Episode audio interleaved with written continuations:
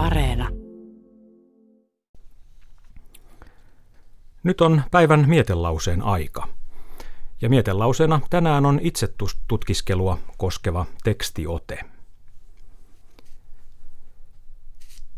Kirjailija Arvid Järnefelt heräämiseni teoksessa vuonna 1894 kertoo ihmisen itsensä näkemisen vaikeudesta.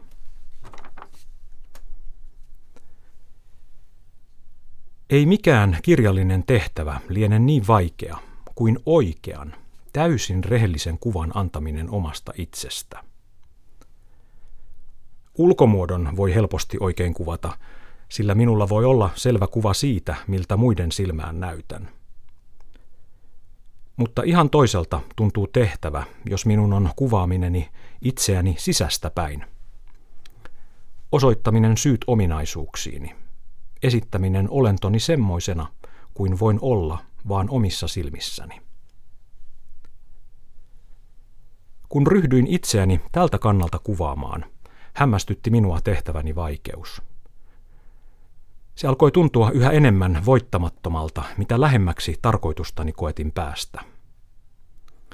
Tuskin olin pitkän miettimisen perästä saanut paperille jonkun piirteen, ja tuskin olin ennättänyt iloita sen onnistumisesta, sen kuvaavaisuudesta, kun jo minusta alkoi tuntua, että suurempaa valhetta tuskin olin, olisin voinut itsestäni kirjoittaa.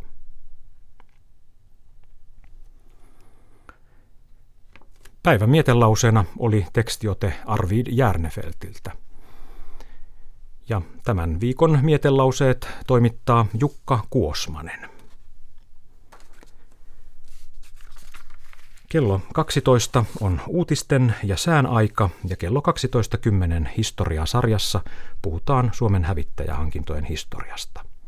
Nyt on puolen päivän hetki.